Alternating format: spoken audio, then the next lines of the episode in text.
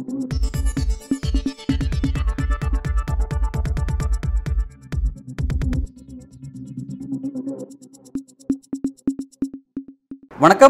இது news focus Tamil. இன்றைய நமது சிறப்பு விருந்தினர் மூத்த பத்திரிகையாளர் திரு பிரியன் அவர்கள். வணக்கம் சார். வணக்கம் சார். விட்டீங்க வள்ளலரோட பிறந்த நாள் விழா நேற்று கொண்டாடப்பட்டிருக்கு. ஆளுநர் ஆர் என் ரவி பல்வேறு தினந்தோறும் சர்ச்சைகள் பேசக்கூடியவர் தான். நேற்றைக்கும் பேசியிருக்கிறாரு.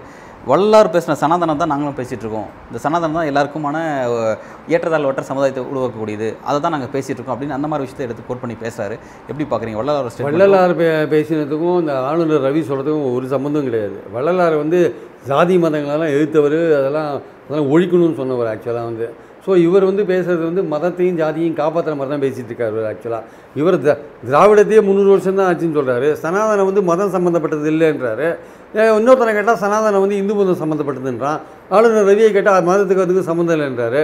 ஸோ இவங்க புது புது விளக்கம் கொடுப்பாங்க. எல்லாத்துக்கும் புது புது விளக்கம் கொடுப்பாங்க. தேவை இவங்களுக்கு இவங்களுக்கு சௌகரியம்னா எல்லா விஷயத்தையும் எடுத்து வச்சுப்பாங்க. நேரு நேருவை வந்து கண்ணாபின்னான்னு எதிர்ப்பாங்க எல்லாம் பேசுவாங்க. டெல்லியில் உள்ள அருங்காட்சியகத்துக்கு நேரு பேரை மாற்றிடுவாங்க வச்ச பேரை. நேற்று பாருங்க பாஜக மீட்டிங்கில் நேரு படத்தை வச்சிருக்காங்க. நேரு படத்தை பக்கா வச்சிருக்காங்க. சந்தர்ப்பவாதம். நேரு படத்தை வைக்க வேண்டிய அவசியம் உங்களுக்கு என்ன வந்தது? இன்னொரு கட்சி தலைவரை உங்கள் கட்சி கூட்டத்தில் வைக்க வேண்டிய அவசியம் என்ன வந்தது? வெளியில பிரதமர் மோடி வந்து நேருக்கு எதிராக பேசிட்டு இருக்காரு. இல்லை அதுவே பவள விழாவில் கூட அவர் பார்லிமெண்ட்டில் பேசினார் நேருவை பற்றி ஆனால் நீங்கள் நேருவை பற்றி என்னென்னலாம் பேசியிருக்கீங்க நீங்கள் இந்தியாவை கெடுத்ததே நேரு இந்தியாவோட வளர்ச்சியை கெடுத்ததே நேரு நீங்கள் வல்லபாய் பட்டேலை முன்னாடி நிறுத்தினீங்க. நேற்று நேருவோட படத்தை வைக்க வேண்டிய அவசியம் என்ன? இது ஏமாற்று வேலை தானே அது இது ஏமாற்று வேலை. நேரு படத்தை வச்சு நீங்கள் பாஜக மீட்டிங் நடத்தினீங்கன்னா அது ஏமாற்று வேலை அது. எதுக்காக வைக்கிறீங்க? நேருவை நீங்கள் இவ்வளோ நாள் எழுதிட்டு உங்கள் ரத்தத்திலே நேரு எதிர்ப்பு ஊறி இருக்கும்போது எதுக்காக ஒரு படத்தை வைக்கிறீங்க? தேவையில்லாத விஷயம். யாரை ஏமாத்துறீங்க? எதுக்காக இந்த வேலை உங்களுக்கு? இன்னொரு கட்சி தலைவர் எதுக்கு உங்கள் இதில் வைக்கிறீங்க? அதுவும் நீங்கள் தேசிய தலைவர்னு ஆதரிச்சுன்னு வந்தாலும் பரவாயில்ல. அவரை கடுமையாக எழுத்துன்னு வந்திருக்கீங்க. அப்புறம் நீங்கள் இந்த படத்தை வைக்க வேண்டிய அவசியம் என்ன? அதனால் சொல்கிறது ஒன்று செய்கிறது ஒன்று அவங்களுக்கு ஆதாயமாக இருந்தால் என்ன வேணால் பண்ணுவாங்க. இன்றைக்கி சதானத்தை கையில் எடுப்பாங்க வள்ளலாரை கையில் எடுப்பாங்க நாளைக்கு எம்ஜிஆரை கையில் எடுப்பாங்க அம்பேத்கரை கையில் எடுப்பாங்க எல்லாரையும் கையில் எடுப்பாங்க. ஓட்டு தான் ஒரே குறிக்கோள். நிதிஷ்குமார் வெளியிட்ட சாதிவாரி கணக்கெடுப்பு இந்த விவகாரத்தை வந்து உண்மையிலே பாஜக எந்த அளவுக்கு அச்சுறுத்தி இருக்கு அப்படிங்கிறது நீங்க இல்ல, பாக்குறீங்க? சாதிவாரி கணக்கெடுப்பு முக்கியமான விஷயங்க. ஏன்னா அது வந்து தேவை. யார் யார் எவ்வளோ இருக்காங்கன்னு தெரியணும் எங்க அறுபத்தி மூணு பர்சன்ட் இருக்கான் பீகாரில் பிற்பட்டவர்கள். நீங்கள் அவனுக்கு முப்பது பர்சன்ட் தானே பீகாரில் கொடுக்குறாங்க. மத்திய அரசில் இருபத்தேழு பர்சன்ட் தானே கொடுக்குறாங்க. அப்போ அறுபத்தி மூணு பர்சன்ட் இருக்கிறவனுக்கு இருபத்தேழு முப்பது பர்சன்ட்னா அது சமூக நீதியா சமூக அநீதியா? அது ஒரு பக்கம் இருக்க. ஏற்கனவே கொடுக்கப்பட்ட சென்ட்ரலில் கொடுக்கப்பட்ட இருபத்தேழு பர்சன்ட் மண்டல் கமிஷன் படி கொடுக்கப்பட்ட பிற்பட்டவர்களுக்கு கொடுக்கப்பட்ட ஒதுக்கீடு மத்திய அரசு பணிகள்லையும் மத்திய அரசு கல்வி நிறுவனங்களையும் ஒழுங்காக அமல்படுத்தப்படுதா? கிடையாது. நீங்கள் ஐஐடியில் போய் பாருங்கள் பிற்பட்டவர்கள் வந்து இருபத்தேழு பர்சன்ட் இருக்கணும் ஆசிரியர்கள். பதினாலு பர்சன்ட் பன்னெண்டு பர்சன்ட் கூட இல்லை எட்டு பர்சன்ட் கூட இல்லை. சில இடத்துல நாலு பர்சன்ட் இருக்காங்க. பட்டியல் இனத்தவர் ரெண்டு பர்சன்ட் இருக்காங்க. மலை ஜாதியினர் ஒரு பர்சன்ட் இருக்காங்க. அவ்வளோ நாடாளுமன்றத்தில் ஐஏஎஸ் ஆஃபீஸர் செக்ரட்டரிஸே வந்து மூணு பேர் தான் அதுலயாவது உங்களுக்கு ரிசர்வேஷன் பதவியில் இல்லைன்னு வச்சுக்கலாம். ஆனால் அந்த டிசிஷன் டிசிஷன் எடுக்கிற இடத்துல நாட்டில் கிட்டத்தட்ட எழுபது அறுபத்தஞ்சு சதவீதம் இருக்கிற பிற்பட்டவர்களுக்கு உரிய இடம் அங்கே இல்லையே அங்கே ஆக்சுவலாக அப்போது இந்த கணக்கெடுக்க வேண்டிய அவசியம் வருது ஆக்சுவலாக ஆயிரத்தி தொள்ளாயிரத்தி முப்பத்தொன்னுக்கு அப்புறம் கணக்கே எடுக்கல. ஆயிரத்தி தொள்ளாயிரத்தி ரெண்டாயிரத்தி பதினொன்று ஒரு கணக்கு எடுத்தாங்க அதை அனௌன்ஸ் பண்ணவே இல்லை. ஜா மத ரீதியாக அனௌன்ஸ் பண்ணாங்களே தவிர ஜாதி ரீதியாக அனௌன்ஸ் பண்ணலை. அப்போ எடுக்க வேண்டிய அவசியம் இருக்குது எடுத்து எடுத்துட்டு யார் யாருக்கு எவ்வளோ கொடுக்கணும்னு தீர்மானிக்க வேண்டிய அவசியம் இருக்குது நீங்கள் பெண்களுக்கு இடஒதுக்கீடு கொடுக்கும்போது ஜாதியாக ஓபிசிக்கு வேணும்னு ராகுல் காந்தி சொன்னார். நீங்கள் பண்ணலை அது ஆக்சுவலாக அதுவும் இடஒதுக்கீடு இமீடியட்டாக அமலுக்கு வர போகிறதில்ல உங்களுக்கு ஓட்டும் கிடைக்க போகிறதில்ல இந்த தேர்தல் அமலுக்கு வந்தால் ஓட்டு போடுவான் நீங்கள் எப்போ வர போகிறதுனே தெரியாது. உங்கள் அதை நம்பி எப்படி உங்களுக்கு ஓட்டு போடுவாங்க? அதனால் பாயிண்ட் என்னென்னா வந்து நீங்கள் வந்து மகளிருக்கும் அந்த ஓபிசி கொடுக்கணும். நீங்கள் ஜாதி ரீதியாக மக்களை பிரிக்கிறாங்கன்னு சொல்கிறார் யார்? பிரதமர் சொல்கிறார் ஆனால் ஜாதி ரீதியாக கணக்கெடுத்தால் தான் யார் யார் எவ்வளோ இருக்கான்னு தெரிஞ்சு அவங்களுக்கு ஏற்றபடி கொடுக்க முடியும். அதுதான் உண்மையான சமூக நீதியாக இருக்க முடியும். அதனால் இது வந்து ஒரு முக்கியமான இஷ்யூ ஜாதி ரீதியான விஷயன்றது பாஜக வந்து நேரடியாக வந்து ஆல் இண்டியா லெவலில் அதுக்கு பின்னடைவை கொண்டு வர விஷயம் இது ஆக்சுவலாக ஆனால் அந்த பீகாரில் நிதிஷ்குமார் நடத்திய அந்த சாதிய ரீதியான அந்த புள்ளி ஒரு விஷயங்கள் அப்படிங்கிறது அது உண்மையிலே அதை ஒரு ஃபேக் ஆக்கிறதுக்கு அதை வந்து எடுக்கவே கூடாது அப்படிங்கிற அளவுக்கு பாஜக பல இடங்களில் ப்ரொபகேட்டா பண்ணிட்டு இருக்காங்க. நேற்றைக்கு வந்து ரவிசங்கர் பிரசாத் முன்னாள் அமைச்சர் அவர் என்ன விஷயத்தை குறிப்பிட்டிருக்காருன்னா நான் பீகாரை சேர்ந்தவன் தான் என் வீட்டில் அந்த மாதிரி யாரும் வந்து கணக்கெடுக்க வரவே இல்லை. அப்போ இது வந்து டோட்டலாக ஃபேக் அப்படின்னு அவர் ஒரு விஷயத்தை வச்சு அவர் மொத்தமாக அதை ஃபேக்குன்றாரு எப்படி பார்க்குறீங்க அவர் அப்படி தாங்க சொல்லுவாங்க. அவங்களுக்கு சங்கடமான விஷயம் அது. ஜாதி வாரிக கணக்கெடுப்பு எடுத்தது அவங்களுக்கு இதெல்லாம் ஜா அறுபத்தி மூணு பர்சன்ட் இருக்காங்கன்னா நீங்கள் பிற்பட்டவர்களோட கோட்டாவை ஏற்ற வேண்டியிருக்கு. கோட்டாவை ஏற்றினா ஓப்பன் காம்படிஷன் அடிபடும். ஓப்பன் காம்படிஷனில் உயர் ஜாதி ஆட்கள் தான் வருவாங்க. அவங்க அடி வாங்கினாங்கன்னா பாஜகவோட ஓட் பேங்க் ஆச்சு அது. அது அடி வாங்கும். அதனால் அவங்களுக்கு வந்து ஜாதி வாரி கணக்கெடுப்பு அவங்களுக்கு ஆபத்தாக இருக்குது ஆனால் அதே ஆளுங்க யூபியில் வந்து யாதவ் பதினாலு பர்சன்ட் இருக்கான். ஓ ஓபிசி நாற்பத்தி நாலு பர்சன்ட் இருக்கான். பதினாலு பர்சன்ட் யாதவை மட்டும் விட்டுட்டு மற்ற ஓ ஓபிசியெல்லாம் நீங்கள் கன்சல்டேட் பண்ணுறீங்க நீங்கள் பண்ணினா அது வந்து சோஷியல் இன்ஜினியரிங் ஆனால் ஜாதிவாரி கணக்கெடுப்பு கேட்டால் அது வந்து ஜாதியை பிரிக்கிறது. உங்கள் சௌரியத்துக்கு என்ன வேணால் பேசுவீங்க நீங்கள் இங்கே வந்து தேவேந்திர குல வேளாளரை ஒன்றா சேர்ப்பீங்க. அவங்களுக்கு வந்து எஸ்சி ஸ்டேட்டஸ் எடுக்கணும் அது ஒன்று பண்ணுவீங்க. இப்போ நேற்று என்ன பண்ணுறீங்க பட்டியலினத்தவருக்கெல்லாம் பூனல் போட்டு அவங்கள ஒன்று சேர்க்க பார்க்குறீங்க யார் இந்த ஆளுநர் சொல்கிறேன் நான். நீங்கள் ஜாதி ஜாதி நீங்கள் வந்து ஜாதிகளை உங்கள் ஓட்டுக்காக சேர்க்கலாம் ஒன்றா ஆனால் வந்து ஜாதிவாரி கணக்கெடுப்பு கணக்கெடுப்பு வேணும்னு கேட்டால் அது வந்து உங்களுக்கு வந்து ஜாதிகள் பிளவுபடுத்தி மக்களை பிரிக்கிறாங்க. நீங்கள் மத ரீதியாக மக்களை பிரிக்கிறீங்களே அதை யார் கேட்குறது ஸோ இதெல்லாம் மாற்றி மாற்றி பேசுகிறது வந்து பாஜகவுடைய வேலை. ஓகே இப்போ அந்த விஷயத்தை எதிர்க்கட்சிகள் இந்திய கூட்டணி கையில் எடுக்காமல் எடுக்கக்கூடாத அளவுக்கு அதை நீங்கள் எடுத்தீங்கன்னா பெரிய சாதி ரீதியான பிளவு வருங்கிறத எல்லா இடத்துலையும் சொல்லிட்டு இருக்காங்க. ஏன் அப்படின்னா அந்த புள்ளி விவரங்கள் வெளியிட்டிங்கன்னா அடிப்படையில் ஃபார்வர்ட் காஸ்ட் பாதிக்கப்படுறாங்க அப்படின்றதுக்காக ஃபார்வர்ட் காஸ்ட் ஓபிசி மீது ஒரு சண்டையை நோக்கி கிள- கிளம்புவாங்க. ஒரு ஒரு ஒரு பெரிய பிரச்சனை மத ரீதியான ஒரு பிரச்சனை வரும். அதுக்கான வாய்ப்புக்கு இந்திய கூட்டணி வழிவகுக்குது அப்படின்னு குறிப்பிட்றாரு. இதெல்லாம் வந்து உண்மையான மக்களுக்கு வந்து சமூக நீதி போகக்கூடாதுன்றதுக்காக செய்கிற வேலை இது ஆக்சுவலாக உண்மையான சமூக நீதி பெரும்பான்மை மக்களுக்கு கிடைக்கணும் அப்படின்னா கண்டிப்பாக ஜாதி ரீதியான கணக்கெடுப்பு தேவை. அதுதான் நீங்கள் முக்கியமான இஷ்யூவாக வைப்பாங்க இந்த எலெக்ஷனில். அதை அவங்களால கவுண்டர் பண்ண முடியாது. அந்த ஜாதி ரீதியான இடஒதுக்கீடு எந்தெந்த நம்பருக்கு எவ்வளோ கொடுக்கணும் யார் எவ்வளோ இருக்காங்க எவ்வளோ கொடுக்கணும் வந்தீங்கன்னா அது உயர் ஜாதி அஃபெக்ட் ஆகும் அப்படின்றது உயர் ஜாதி பாதுகாவலர் தான் பாஜக. அவங்களுக்கு அஃபெக்ட் ஆகுன்ட்டு தான் இதை பண்ணக்கூடாதுன்றாங்க. பிற்படுத்தப்பட்டவர்களான சட்ட ஆணையத்துக்கான அரசியல் சாசன அங்கீகாரம் வந்து பிஜேபி அரசு வாங்கி கொடுத்துருக்கு அப்படின்னு சொல்லிட்டு நேற்றைய தினம் வந்து ஜேபி நட்டா பேசியிருக்கிறார். அப்போ நாங்கள் தான் பாஜக தான் வந்து ஓபிசிக்காக இருக்கோம். காங்கிரஸ் முந்தைய காங்கிரஸ் வச்சு அதை பற்றி அதை பற்றி செய்யவே கிடையாது அப்படின்னு ஒரு விஷயம் மண்டல் கமிஷனை கொண்டு வந்தது விபி சிங் தானுங்க. மண்டல் கமிஷன் கொண்டு வரும்போது அதை ஆதரிச்சு நாங்கள் யார். வேணாம் இப்போ ஏன் எதிர்க்கிறீங்க? இப்போ ஏன் ஓபிசிக்கு பெண்களுக்கு ஏன் ஓபிசி கொடுக்க மாட்டேங்கிறீங்க? இப்போ பெண்கள் இடஒதுக்கீடுல ஓபிசிக்கு ஏன் கொடுக்க மாட்டேங்கிறீங்க? அதை பற்றி ஏன் பேச மாட்டேங்கிறீங்க? சாதி ரீதியான கணக்கெடுப்பு வந்து நல்லதுக்கு தான் நடக்குது. யார் யார் எவ்வளோ இருக்கான்னு தெரிஞ்சுக்கிறதுல என்ன தப்பு இருக்கு? சாதி ரீதியாக நீங்கள் பிரிக்கிறீங்க. பிரிச்சாதான் நான் உங்களுக்கு நல்லது பண்ண முடியும்? நாங்கள் சாதியற்ற சமுதாயத்தை உருவாக்க நாங்கள் பாடுபட்டு இருக்கோம். நீங்கள் சாதி- சாதி நிறுவ பார்க்குறீங்க எல்லாரையும் சமநிலை கொண்டு வந்தா தானங்க சாதி சமத்துவம் வேணுங்க முதல்ல. அதை தான் நாங்கள் கொடுக்குறோம். நீங்க கொடுக்கலையே.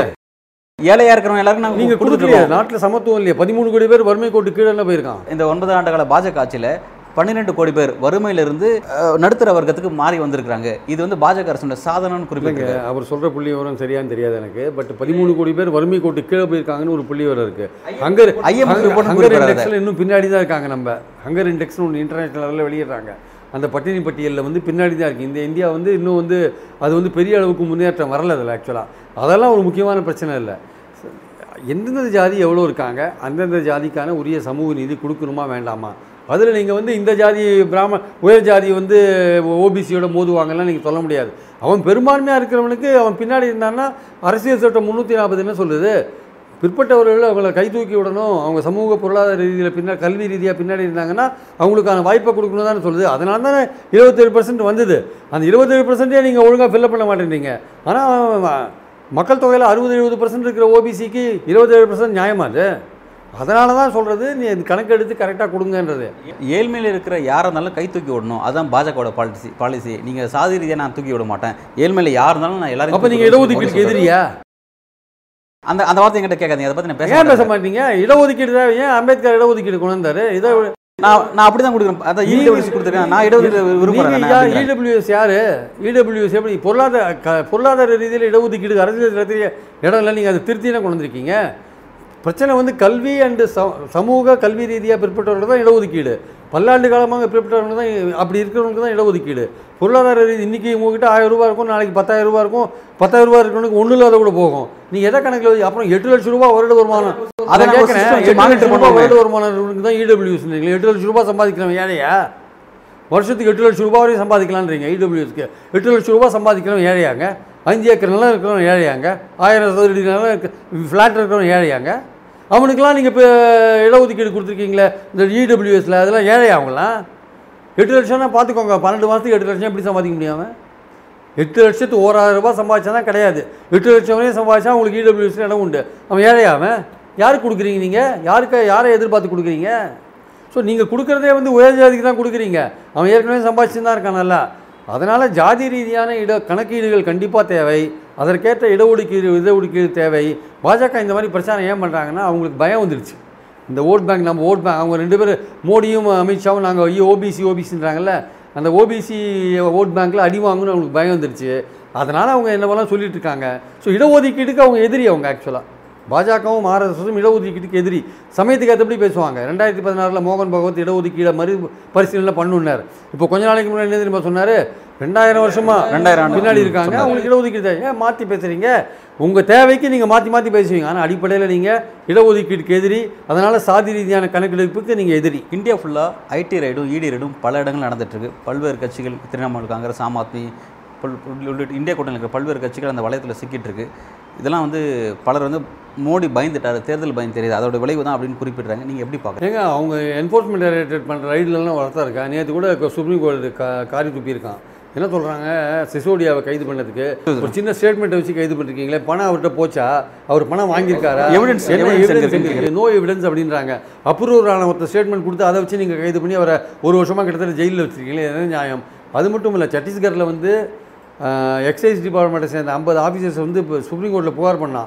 எங்களை வந்து என்ஃபோர்ஸ்மெண்ட் மிரட்டுறாங்க. சிஎம்க்கு எதிராக பெட்டிஷன் கொடுக்க சொல்லியிருந்து அப்புறம் சுப்ரீம் கோர்ட் அப்போ சொன்னாங்க நீங்கள் வந்து ஒரு பய சூழலை உண்டாக்காதீங்க அப்படின்லாம் சொன்னாங்க. என்ஃபோர்ஸ்மெண்ட் வந்து பல இடங்களில் வாங்கி கட்டிட்டு இருக்கு இந்த மாதிரி. எல்லாமே அரசியல் ரீதியாக நீங்கள் பண்ணும்போது இதெல்லாம் வாங்கி கட்டிக்கு தான் செய்வீங்க. உண்மையாக நீங்கள் யாராவது குற்றம் செஞ்சீங்கன்னா நீங்கள் நடவடிக்கை எடுக்கலாம். இந்த மாதிரியான விஷயங்கள் அரசியல் ரீதியான பழிவாங்கலுக்கு நீங்கள் நீங்கள் அபிஷேக் முகர்ஜியை கூப்பிட்டு விசாரிக்கிறீங்க ஆமா ஆம் ஆத்மி ஆளுங்களை கைது பண்ணுறீங்க இங்கே வந்து த இந்தியாவிலேயே வந்து தமிழ்நாட்டை தவிர வேறு எந்த இடமும் ஐடிக்கும் தெரியல என்ஃபோர்ஸ்மெண்ட்டுக்கும் தெரியல சிபிஐக்கும் தெரியல என்ஐக்கும் தெரியல. இது வரையும் பார்த்தீங்கன்னா என்ஐஏ இந்தியா முழுக்க பண்ண ரைடில் தமிழ்நாட்டில் பண்ண ரைடு தான் அதிகம். அதிகம். தமிழ்நாட்டில் பண்ண ரைடு தான் ரொம்ப அதிகம். ஆனால் என்ஐஏ வந்து இதுவரை எவ்வளோ ரைடு பண்ணுறதுக்கு தமிழ்நாட்டில் டெய்லி பண்ணிகிட்டே இருக்கு.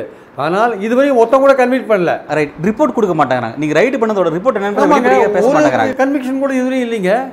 நீங்கள் எத்தனை வருஷமாக ரைடு பண்ணிட்டு இருக்கீங்க தமிழ்நாட்டில்? ஆனால் ஒன்றா தமிழ்நாட்டில் இருபது இடங்களில் என்னையே ரைடுன்றீங்களே ஒருத்தரையாவது கன்விட் பண்ணிங்களா?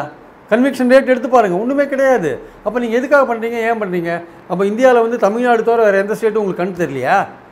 எல்லா புலனாய்வு ஏஜென்சிகள் வெஸ்ட் பெங்கால் தெரியுது தமிழ்நாடு தெரியுது எதிர்க்கட்சிகள் ஆடுற மாநிலங்கள்லாம் கண்ணுக்கு தெரியுது. உத்தரப்பிரதேஷ் தெரில குஜராத் தெரில குஜராத்தில் எல்லாம் நேர்மையாக இருக்கா எல்லாமே? எல்லாம் ஒழுங்காக இருக்காங்களா? பல ஸ்டேட்ஸ் இருக்குது அது மாதிரி. ஹரியானா இதெல்லாம் ஒழுங்காக இருக்காங்களா? அதனால் வந்து அரசியல் ரீதியாக பழி வாங்குறதுக்கு நீங்கள் புலனாய்வு ஏஜென்சிகளை பயன்படுத்துறீங்கன்னு சுப்ரீம் கோர்ட்டே இப்போ வர உணர்ந்துட்டாங்க. இப்போ நேற்று பாருங்கள் அந்த பத்திரிகையாளர்கள் எடுத்து பயன்படுத்தியிருக்காங்க. எஃப்ஐஆர் கூட காப்பி கொடுக்கல இன்னும்.